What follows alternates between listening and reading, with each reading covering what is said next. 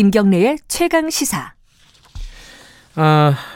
2020년 11월 전태일 열사 사망 50주기를 맞아서 노동 현장을 다시 좀 둘러보는 기획을 저희들이 마련을 했습니다. 50년이면은 굉장히 많은 시간, 긴 시간이 흘렀지만은 노동 환경이 얼마나 많이 변했을까 한번 다시 돌아볼 시점인 것 같아요. 왜냐면은 뭐 예전에 우리는 기계가 아니다 뭐 이렇게 외치면서 분신을 하는 그런 일은 없지만 또 다른 일들이 많이 벌어지고 있지 않습니까? 택배 노동자들이 과로사로 사망하고 그런 어떤 배달 노동자들이 오토바이 사고로 젊은 어린 청년들이 사망하고 이런 사건들은 뭐 끊이지 않고 벌어지고 있습니다. 오늘은요 먼저 청소 노동자들 얘기를 할 텐데 이게 KBS 얘기가 돼버렸습니다. 이게 사실 뭐 의도한 바는 아닌데 KBS 청소 노동자들이 지금 쟁의 행위를 하고 있습니다. 그래서 파업을 결의를 했고요. 옆에 지금 청소 노동자 한 분을 모셨는데 여성분이에요. 근데 머리를 짧게 깎으셨습니다. 이게 삭발을 하신 것 같고 무슨 일이 있는 건지 어떤 부분들이 좀 달라져야 되는 건지 이런 얘기들을 좀 나눠보겠습니다. KBS 신관에서 청소노동자로 근무하고 계신 박유선 민주노총 공공연대 노조 KBS 비즈니스 지회 부회장님, 아유 기네요. 박유선 지회장님 스튜디오에 모셨습니다. 안녕하세요. 안녕하세요. 예. 머리를 짧게 깎으셔가지고 처음에 깜짝 놀랐어요. 네. 예. 언제 자르신 거예요? 10월 6일 날이죠, 그날이. 삭발을 하신 거죠? 네. 3명이 삭발을 했습니다. 무슨 이유로? 우리 예. 단체 협약 중에 이제 예. 들어간 것에 이제 저희가 병가서부터 1년 폐지, 계약직 폐지시키는 거서부터 그 단체 협약을 해결하기 위해서 이제 너무 사측에서는 안일하게 말장난만 하다 보니까 이건 아니다 싶어서 알겠습니다. 오늘 결심을 했습니다. 편하게 말씀하시고요. 반론이 있으면은 그 KBS 비즈니스 쪽에 저희들도 인터뷰를 요청을 할 테니까 편하게 말씀하시면 되고. 그러니까 지금 1년 단위로 계약을 하고 있고 사실상 이제 비정규직 형태가 되는 거고요, 그죠? 그런데 그리고 병가 같은 부분들도 원활하게 지금 작동하지 않고 있다. 그래서 그런 전혀죠, 전혀. 네. 그 얘기는 차차 여쭤보도록 하고요. 부지회장님 같은 경우에는 언제부터 KBS에서 일하셨습니까? 제가 2013년 2월 18일 날 입사를 했습니다. 그러면 7년, 8년 정도 됐네요. 그렇죠. 8년 차. 연차로는 8년 차가 되는 거고. 그 전에도 청소노동자로 일하셨나요? 아니면? 아니죠. 아니겠어요? 네. 그때는 주부셨나요? 주부라기보다가 저가 조금 파란만장도 했는데. 파란만장하세요? 네, 그러시구나. 파란만장도 좀 했는데 심지어는 저도 퀵서비스도 해본 사람인데요. 진짜요? 네. 그럼 어쨌든 한 7년, 횟수로는 8년 전에 그렇죠. KBS 청소노동자로 입사를 하셔가지고 지금까지 일하고 계시고. 네. 근데 이제 모르는 분들도 많이 있을 텐데 일과를 한번 좀 듣고 싶어요. 몇 시에 출근하세요? 그것이 3시 반에 일어나서. 3시 반에요? 네, 일어나서 5시 전에는 이제 여기에 도착을 합니다. 회사에 도착을 하면 그때부터 불이 나게 옷 갈아입고 이제 청소 시작을 합니다. 제가 5시 반에 오거든요, 회사에. 네. 그러면 그때 정말 정신없이 청소하고 계세요. 그러면 몇 시 정도에 청소가 끝나는 거예요? 청소 그렇게 시작을 해도. 네. 그렇게 시작을 해도 오전에 그냥 그 사무실 청소만 8시 정도는 끝나요. 사람들 출근하기 전에 끝내려고 하시는 거죠? 그렇죠. 예. 근데 그것이 우리가 시간이 솔직히 7시 출근인데 이게 뭐냐면 사무실 식구들이 오기 전에 일을 해야 한다는 그 생각으로 들어옵니다. 원래 공식적인 출근은 7시예요? 7시예요. 근데 미리 5시에 나오는 거예요? 미리 5시에 나오고 엄마들이 자기네들이 직원들이 출근하기 전에 청소를 하겠다는 그 일념으로 그렇게 일찍 나오는 거예요. 근데 그건 너무 건강에도 안 좋을 텐데. 네, 그런데 그러다 보니까는 이게 사람들이 자꾸 아줌마들이 피곤이 누적이 될 수밖에 없더라고요. 네. 그래서 그걸 안 하려고 우린 정시에 출근을 하게끔 해 주십사라고 부탁도 했습니다. 근데 그거는 상관이 없대요. 사측에서는. 알아서 해라? 네. 사측에서는 너희들이 알아서 하라 이거예요. 근데 아줌마들, 우리 엄마들이 솔직히 있잖아. 그걸 안 들어요, 말을. 그래서 심지어는 저희가 카드까지 좀 해달라 그랬어요. 저희들이 그 안에 들어가지 못하게끔 카드를 좀 해달라라고 했어요. 아니, 그럼 왜 말을 안 듣고 일찍 출근하시는 거예요? 근데 그 이유를 모르겠어요. 글쎄, 그래도 일을 못한다는 식으로 합니다. 그래서 엄마들이 그렇게 일을 못한다는 식으로. 그러니까 사람들이 출근하면 일하기 힘들다. 그렇죠. 그렇게. 그래서 그거는 아니다. 그래서 수없이 뭐 직원들한테도 물어봤지만은 직원분들도 관계없다는 거예요. 그러니까 어쨌든 그건 우리의 그 시간대 일이기 때문에 상관없다고는 하시더라고요. 그래서 저는 솔직히 그 정시에 출근하고 그러니까. 정시에 퇴근을 했으면 싶습니다. 그러니까 뭐 일하는 사람이 입장에서 여기서 사무 보는 사람 입장에서는 네. 출근하면 깨끗하면 좋게 하겠죠. 네. 근데 또 중간에 청소를 하셔도 뭐 큰 문제는 없을 텐데. 문제 뭐 될 게 없죠. 뭐 건드리는 것도 아니고 문제는 것도 없어요. 새벽 5시에 보통 출근하셔갖고 몇 시에 퇴근하세요? 그리고 4시에 퇴근입니다. 4시요? 네. 근무 시간이 너무 긴데 그거는. 그러면 거의 12시간을 그냥 여기서 있어야 되는 거예요. 참. 그거는 좀 사측하고도 얘기하고 노조원들끼리도 얘기하셔가지고 7시로 좀 조정하시는 게 낫겠다. 그죠? 아, 그래서 저는 지금 수없이 그거를 아주 외치고 있답니다. 제가 지금. 네. 아, 그러면 실제 지금 이제 쟁점이 되고 있는 부분을 좀 여쭤볼 텐데 먼저 1년 단위 계약 이거는 지금 지금 55세 이상은 우리 이제 법적으로 보면은 2년 이상 일해도 이제 정규직으로 전환이 안 되잖아요. 그죠? 네.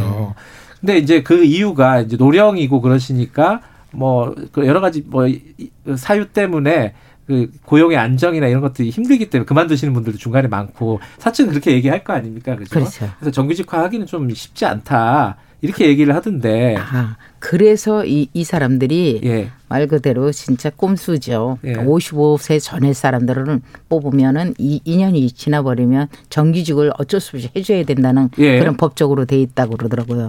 그걸 해주기 싫으니까 55세 이상을 뽑는 거예요. 아, 네. 그렇게 생각. 55세 이상만 뽑는구나. 아예. 그렇죠, 아예. 그러니까 예를 들어 53세나 56세나 일하시는 건 비슷할 거 아니에요. 그 사람들이 53세에 들어왔잖아요. 그럼 2년이면 나가라 그래요. 아하. 나갔다가 나가 버리는 거예요. 그러니까 나가라고 하니까 2년밖에 못 하고 일을 나가야 돼요. 그럼 또 그 사람들이 딴 데 가서 또 취직을 해야 되는 그런 입장이 되거든요. 그런 분이 지금 현재 우리 회사에 당장 들어갔다 나가. 다시 들어온 분이 3분이나 있어요. 지금 현재. 아, 그러니까 55세 전에 2년 일하면 일단 나가라.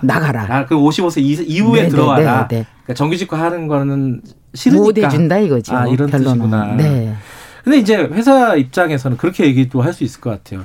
1년씩 근무를 해도 계속 연장해주면 되는 거 아니냐부터 시작을 해가지고 이게 고령층이니까 또 중간에 건강이 어떻게 될지도 모르고 65세까지잖아요. 만으로 그러면. 뭐 그런 여러 가지 이유들을 댈 것 같은데. 그렇죠. 예, 거기에 대해서는 어떻게 생각하세요? 그렇죠. 저희가 뭐 교섭을 여러 번도 했지만 한결같이 똑같은 말장난만 하십니다. 그분들은.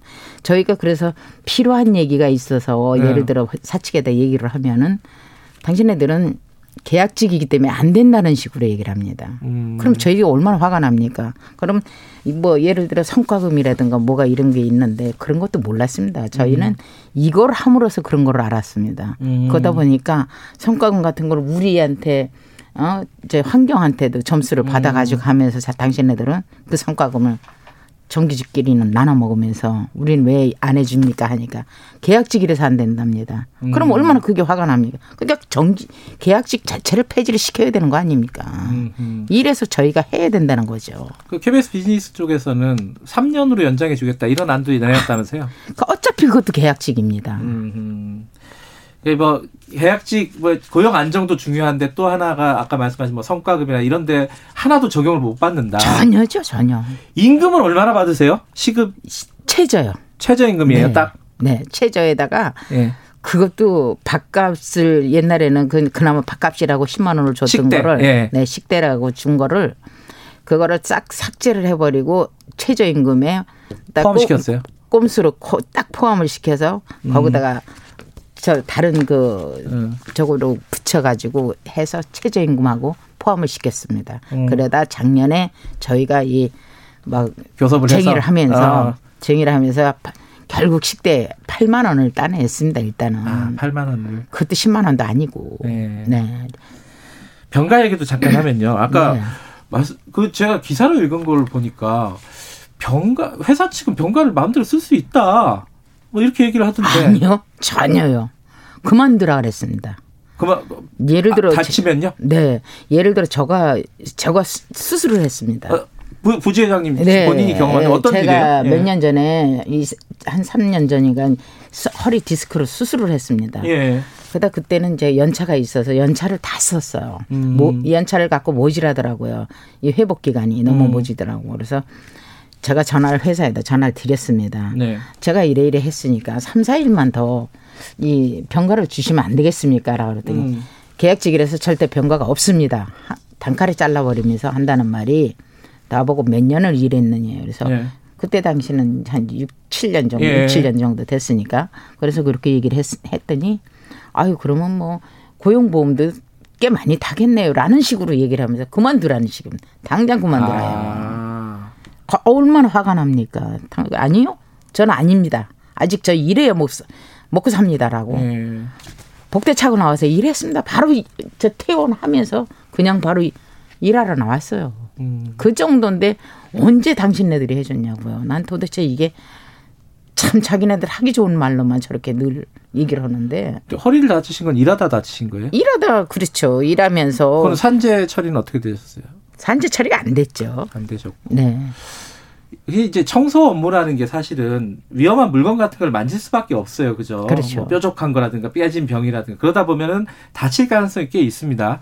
다치면은 그러면 자기 휴가를 써요. 그러면은? 그렇죠. 여태까지는 그랬죠. 네. 그래서 그거를 병가를 보장해달라고 하시는 건데 네네. 거기에 대한 회사 측 입장은 뭐예요? 회사 측은 뭐라 그러냐면은 업무상 상병 병가를 보장하고 있다 이렇게 얘기를 하고 있어요. 전혀 아닙니다. 전혀 아니에요? 전혀 아닙니다.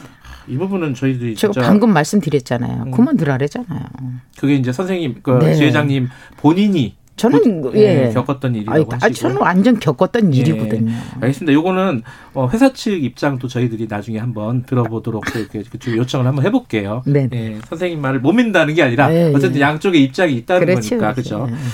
그래서 지금 파업을 결의를 하셨어요, 그죠? 네. 보니까 파업 찬성률이 90%가 넘더라고요, 네. 압도적으로. 거의 100%예요, 거의. 파업하시는 거예요, 그러면은?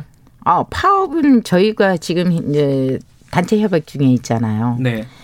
그걸 그걸 바람일 뿐이에요. 파업이라는 거는 이걸 해주신다면. 잘 안 되면. 네. 안 되면 거기까지 지금 우리가 쟁의권을 따놓고 있는 상태입니다. 그러면은 이번에 임금 요구는 안 하시는 거고. 저희가 임금 해달라고 지금 절대로 요구 안 했습니다. 최저임금이라면서요? 네, 최저임금인데. 그것도 좀 높여달라고 하는 거 아니에요? 다만 우리는 더 다른 게 필요하고 정규직하고 정규직과 똑같이 예를 들어 복지만큼은 정규직하고 똑같아야 되지 않겠냐라는 거고 그리고 1년 계약직 지금 현재로서 제일 필요한 거는 1년 계약직이에요. 그거하고 아까 병가 같은 거. 병가 같은 거. 아니면 우리가 지금 당장 우리가 이 노조 일을 하지만은 말 그대로 이렇게 회의 하나 할 장소가 없습니다. 그러다 보면 뭐 이렇게 넓은 마당을 간다든가 저렇게 동문계단을 간다든가 이런 정도에서 살짝 얘기하는 것뿐이거든요. 예전에 KBS에서도 마찬가지로 언론에서 청소 노동자들 휴식 공간이라든가 이런 문제들을 많이 보도했었어요. 네. 여기는 어때요? 여기 작년에 좀 심했었죠. 약간 보시다시피 기차가 칙칙폭폭 떠나가는 소리가 들리고 한 정도 그런 방에서 있었어요.